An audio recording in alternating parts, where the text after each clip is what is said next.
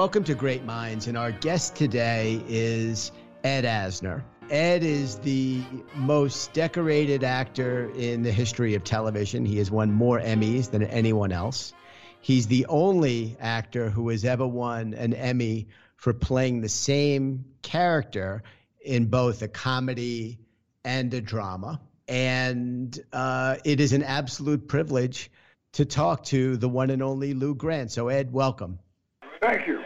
So, Ed, you, you wrote a book last year, a, a memoir called Son of a Junk Man. And I'd love to start our conversation going back to West Bottoms in Kansas City. And um, my uh, grandparents were also uh, Russian born Jewish immigrants. And Ed, mm-hmm. there's something about the, the work ethic of immigrants. Oh, boy. and Yeah. I'd love to get your perspective on that and ask how your parents ended up in Kansas City, of all places. It must have been because, I, and I gather it's because of Lanzmann. Uh, no, nobody thinks to pick themselves up from uh, Belarus and uh, get on a. Uh, he spent a year in Boston, my dad, working in hard labor there, I guess. And uh, I guess uh, either fellow workers or uh, uh, he came to know of a, a relative or a friend of the family's who was in Kansas City. So that became the next stop. He uh, started uh, collecting junk soon after his arrival. And you worked in the junkyard. Yeah. And I saw an interview with you, and you you would look for interesting, particularly interesting items. And I read somewhere you found a book from the 1850s that was in mint condition. A beautiful leather-bound copy of Alexander Pope. The years have overrun it. It, it dealt with uh, Roman history. Amazing. And I know you were, you played football uh, in school, and then ended up working on the assembly line for General Motors. Right, uh, which was uh, like slave labor. It was an open shop union, so it was not beneficial, too beneficial for a uh, common working stiff. I then went back to Chicago and said I'd never go back to a, an assembly line again. Uh, this is while I while I was working at the uh, steel, steel mills in Gary as a hooker helper and uh, then I heard how much they were paying at the uh, at the Ford plant. I said, I can't, I can't afford to lose that kind of money. So I went and I applied, and I got a job as a metal finisher at the Ford plant, and was quite happy with the results. And you were also doing some acting in Chicago at a playwrights theater company, and then came to New York with the Compass Players. No, I didn't come with the, with the players. I came individually. I wasn't uh, joining groups necessarily. I was taking part, giving them my talent, and taking their money, but I, I didn't become a member of the group. Uh, they, they primarily were focused on improv, and that was not my forte.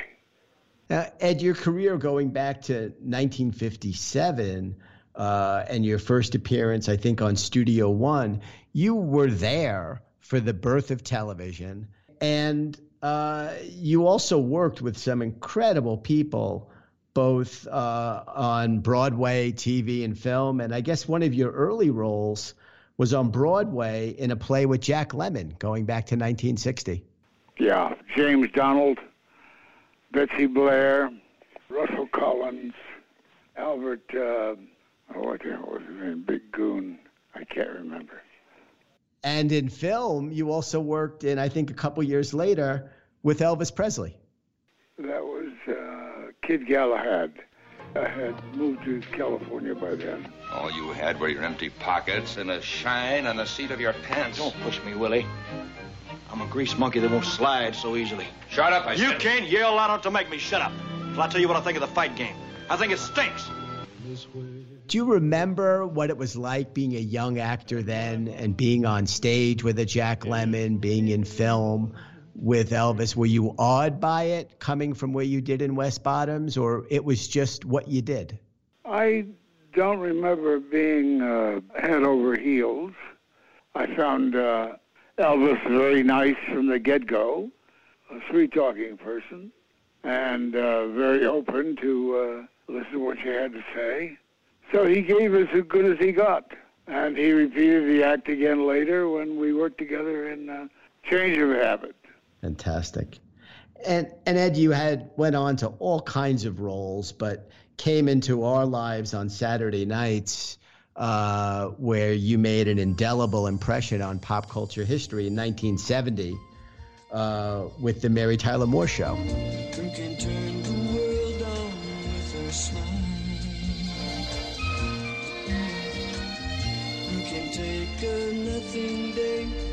Suddenly make it all seem worthwhile. Well, it's you, girl, and you should know it. With each glance and every little movement you show it. Love is all around, no need to waste it. You can never tell, why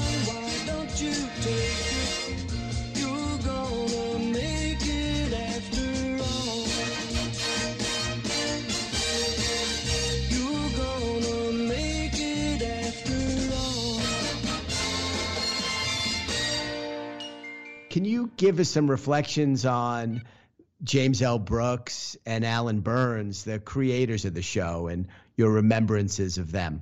James L. Brooks was was always uh, the provoker. He nudged ahead of everybody else.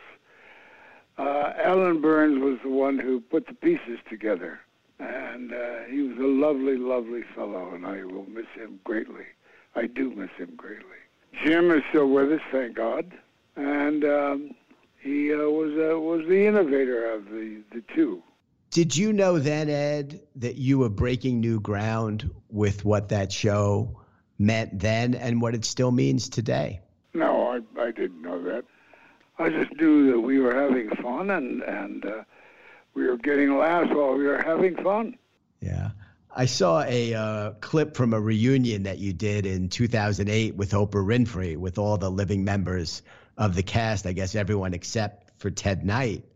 And it sure looked like everybody was happy to see each other again. Yeah, yeah. And, and we were amazed that someone, uh, Oprah, would put out all that money, all that guilt to um, reconstruct the uh, the Mary Tyler Moore set. That was amazing. And Ed, there are so many great comedic moments in the show with Ted Knight in particular. Was it some hard, times hard for you not to laugh? Because we were sure laughing watching it. Oh yeah, absolutely, absolutely. Ted was the funniest man I ever worked with. I must say, he is taking it pretty quietly. No. Mr. Grant must have told him by now. If it's bad news, Lou, I'd rather not hear it. Ted. I'm not strong, Lou. Some people take bad news rather well. I mean, it rolls right off the bat. But not me. I take bad news badly. I don't want to hear any bad news. Ted, I, I can't help it. Sure you can, Lou. But if you were thinking of firing me, you could change your mind. Ted, I'm not thinking of firing you. Oh. well, that's great news. That wasn't the news. Lou, I can't take bad news. Unless it's about you, I might be strong enough for that. Until I got to work with uh, uh, Will Ferrell, and he Will Ferrell topped him, and uh, that impressed me more than anything that somebody could top Ted Knight. It was quite an achievement. But they were both enormously funny. And you had a special relationship with Mary Tyler Moore, didn't you? I I thought so, yeah. Uh, I felt like I was uh, one of her men, and uh, that she suffered me to uh, do my duties as her man. The show was unique in that it, it went out on top after seven seasons. Um, and I guess the producers just felt they had done everything that they could do. Did you want it to continue? Was that the right decision? I would have. I think everybody who had a job after Mary, and that includes Gavin and Ted and whoever else is there, the women, I, I think we would have gone on and on and would have dispensed with any new activities as long as the producers thought that they had something more to say. I guess with the age of streaming that we're in now, the show is on again. Do you ever watch the show, or do you have a particular remembrance? I haven't seen it. I haven't seen it in years. I would like to see it, and I uh, I should make an effort. I think I think it's worth it. We still watch it all the time. It's still funny. Oh, do you? Oh yeah. Well, I, I need to give myself a treat. Oh, you should. You should. I listen. It's it's it stands up. And when when the idea of the spinoff for Lou Grant, which went from comedy to drama, um, whose idea was that, Ed? And was it something that you embraced? That was the combined idea of uh, Jim Brooks and Allan. And I have a feeling it was Jim Brooks who pushed it more because he came from journalism and uh, he wanted to get into the big time by indulging in it once again. And so he did. And Gene Reynolds was uh, the added producer, and Gene uh, worked his butt off, familiarizing himself with the state of newspapers at that time. And um, he did a good job. He knew how to set up the arrangement, and uh, we thrived with uh, the setup he created. No, uh, uh, another fantastic show. You talked earlier about your experience working on the assembly line at General Motors and then later at Ford. And I know later in your life you became very active as a voice for unions. You were president of SAG. Did some of that activity that you undertook so passionately, did that go back to your earlier experiences and what you saw yourself? Yeah. I can remember, well, I'll give you an example. When I was working at the open shop in uh, at the at the Buick Oldsmobile plant at Kansas City, and uh, I, I had a girlfriend in Chicago at the time, and she was preparing to go to Europe with her parents and be there for months. And uh, we decided that it would be great if she came down to Kansas City and we spent the weekend together. Except that we were supposed to be working on the sixth day, which was Saturday.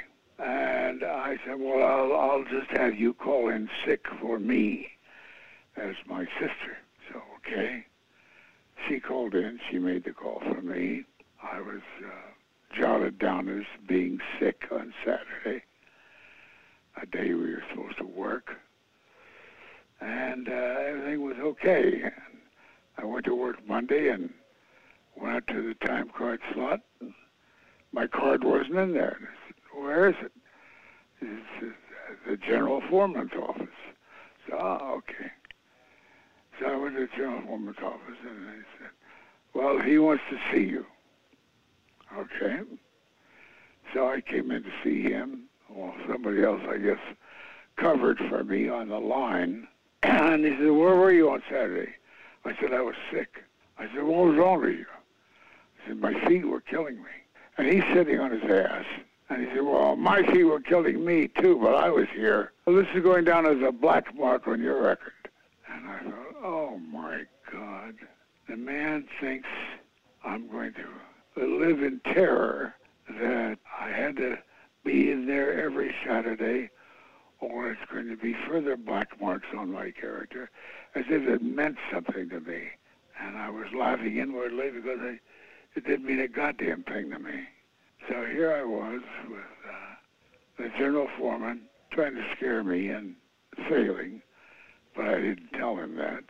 And uh, I thought, I thought of all the other workers who would show up on Saturday because they didn't want those black marks. And uh, I said, well, you need a stronger union when you got something like that. And then at that time, we we got stronger unions, but they've slowly been wasted away since then. I remember when Lou Grant was canceled in 1982, it was still in the top 10, and CBS just did not like that you were very politically active. It was, yeah, I guess it was CBS too. It was also the principal sponsor of our show. And I, an Irish name. I can't remember what the hell his name was. Uh, who owned uh, the right to Mary Tyler Moore? To Lou Grant, actually. It was the Lou Grant show that was canceled, and he did it. He did it. But you uh, have always been very politically active, and I loved your book, not only Son of a Junkman, but I also loved The Grouchy Historian, uh, which I thought was a great read and a very unapologetic, you know, view of all the craziness that we've seen in this country the last several years. You know, I'm, I'm also intrigued by the fact that police unions certainly don't look like the the sharpest thing on the block with all of the uh, police killings, and uh, the latest ones certainly don't help the cause of police unions. When we uh, we know that uh, they uh, they remove the stigma of the killings as best they can, or at least the stigma of trying to reduce the power of the unions. On the one hand, I'm, you know, I, I support that reduction of power, but on the other hand, I regret to say that uh, it is the, the, power of unionism that uh, I, I, I, tend to fight against at this point. Right. So you've been a, a eyewitness to history, Ed, and not only as someone who's been very active politically, but you also played an interesting role in one of the seminal TV programs of our time, which was your role as Captain Davies in Roots, um, which at that time, you know, that was an enormous program, what Alex Haley wrote. Reflecting on your role there and what you've seen, what's happening now politically in this country with race, do you think we've made progress? Are you disappointed with where we are? Um, is there a way forward for us out of all this mess? I think we're at a very signal moment in history in this country. I think we have gone along and, and skirted over the problems uh, that blacks have faced, the people of color have faced uh, and gone on to the next crisis, and the next crisis, and the next crisis. And I think that with these killings, with Black Lives Matter and Ferguson and Minneapolis and whatever, and then now uh, uh, this other Minnesota killing, I think we've reached a signal moment in history where the white majority of our country is going to have to realize that there are other people besides whites and take cognizance and and grant equality wherever we can. If we don't do that, then there's going to be more and more bloodshed. And I think most whites have begun to realize that. So that this is uh, an important time in history and it, uh, we, we better handle it carefully. In your Grouchy Historian book, I particularly loved how you started with a chap- chapter about why you wrote the book and a quote from Thomas Paine, whose book Common Sense in 1776 was a seminal work at that time. Are, you amazed at the lack of common sense of what we see now uh, with the the far right in particular? I know it from my own experience. I know that I, I dismiss black prejudice. Uh, I gloss over it. Uh, I gloss over uh, Latino uh, discrimination. Uh, I didn't have that much to do with Asians, but I'm sure I would do the same with them, except that I uh, you you cannot you, you cannot judge Asians who who were pounding out philosophy long before the whites never knew how to spell it. I, I think we, we know that the indiscretions and inappropriate address that I made as as a as a youth and as a young man, I can no longer get away with that, and I shouldn't. So it's um, I look forward to the new America. Are you optimistic? Yeah, I think I, th- I think we, we're smart people. I think we can learn. Not it won't be the America that the whites uh, thought they owned, but uh, it'll take a few successes and and habituation, and we'll adjust. We'll adjust. So shifting back to our earlier conversation, you talked about Ted Knight being the funniest person that you knew and worked with up until Will Ferrell, and that was when you made Elf and played Santa Claus. Can you reflect on that and comments about working with Will and that movie, which is really, really become another part of pop culture that you are deeply embedded into? I'm singing.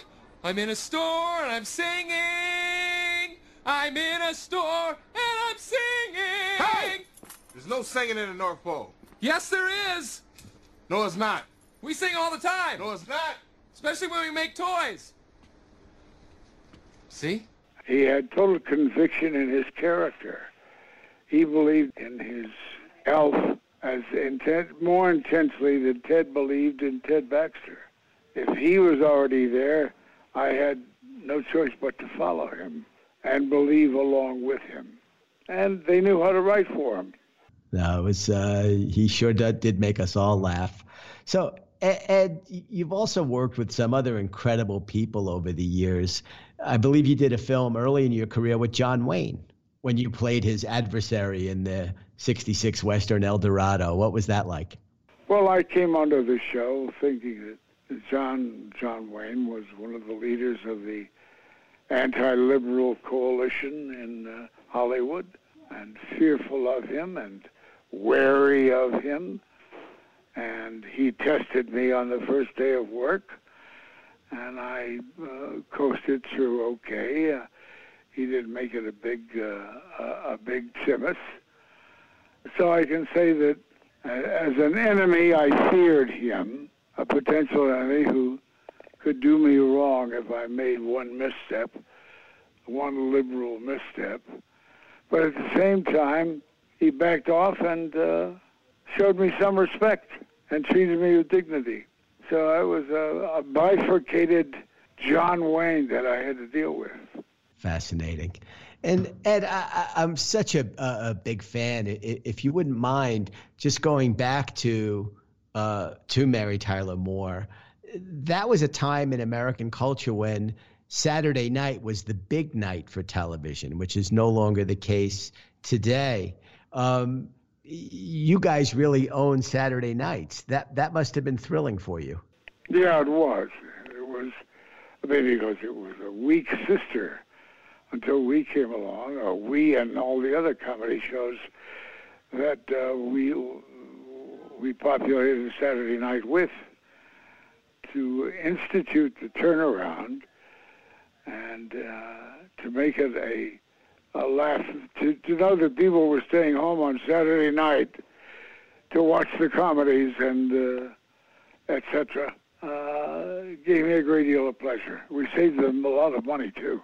Uh, absolutely. And that closing scene of the last episode when you're all gathered in the newsroom and it's a long way to Tipperary, um, I would imagine everybody was crying not only for the cameras, but off the cameras.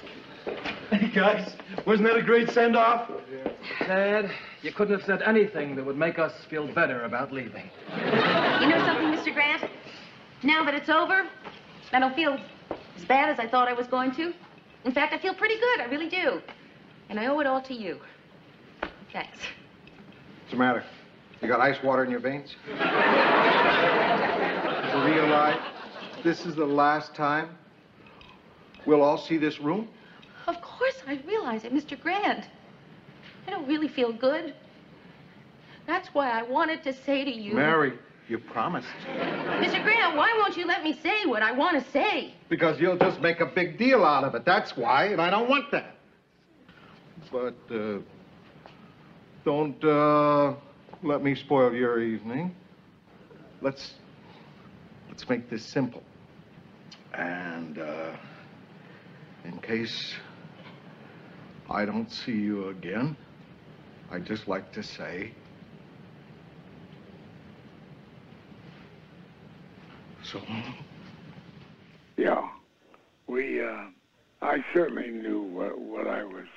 I, that I, I was closing a door on on a an area, a subject I knew quite well, and I didn't know what the future would bring. And do you still speak to Betty White?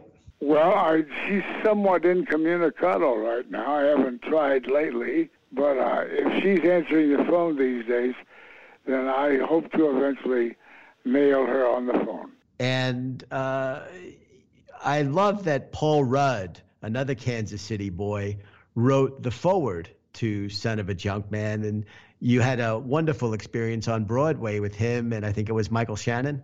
Yeah. Well, you know, you get two Jews together, and uh, it's hard to stop them. Exactly, exactly. Um, and Ed, just to uh, wrap up, uh, you know, it's such a joy to talk to you. You've been active in so many different causes uh, and issues, um, and uh, your life has been so so fascinating. Are you most proud of anything in particular that you've done on screen or off screen? I'm just proud of the collective work I've done, the collective honors I've gotten. I uh, uh, the work is the work is the joy. That's I do the work before the for the joy it gives me, and uh, now since this pandemic for the past year plus, I've been uh, handling a lot of mail. I have to build up a resistance against all the flattery I get in the mail, and uh, I can't believe it too strongly because it it means I uh, I'll uh, stop working and uh, wearing my badge proudly. So I, I'm gonna I'm gonna keep the badge polished. There you go. And I know you were in an episode of Modern Family last year. What else is on your plans going forward? What can we look forward to seeing you in? I'm gonna doing a one line and uh, in a Muppet special, and um, I just did an animated movie for a friend of mine named Nicholas. See how that turns out. My my IMDb listing is so extensive that uh, nothing is uh, is really an adventure anymore. For instance, there was a good period of time there where I was very intensively working on uh, animation and doing voices all over the place. Andrea Romano was the main director in a lot of those shows, and she'd hire me all the time. Well, they, they don't hire me as frequently now, but uh, my history was established there. So if they don't hire me, then it's their loss. And uh, well, we, we sure remember you from Pixar's film Up. That was uh, a tremendous role as Carl Fredricksen. I am nobody's master, got it? I don't want you here, and I don't want you here. I'm stuck with you. And if you two don't clear out of here by the time I count to three. A ball! Oh boy, oh boy, a ball! Ball? You, you want a ball? Oh, oh, oh. Huh? Huh? yes, I do. I do ever so want the ball. Go get it. Oh boy, oh boy, I will get it and then bring it back. Quick, Russell, give me some chocolate. Why? Just give it to me. Bird, Bird. Oh. Ah. Come on, Russell. Wait, wait, Mr. Fredricksen. what are we doing? Ah. Hey, uh, we're pretty far now. Kevin's gonna miss me.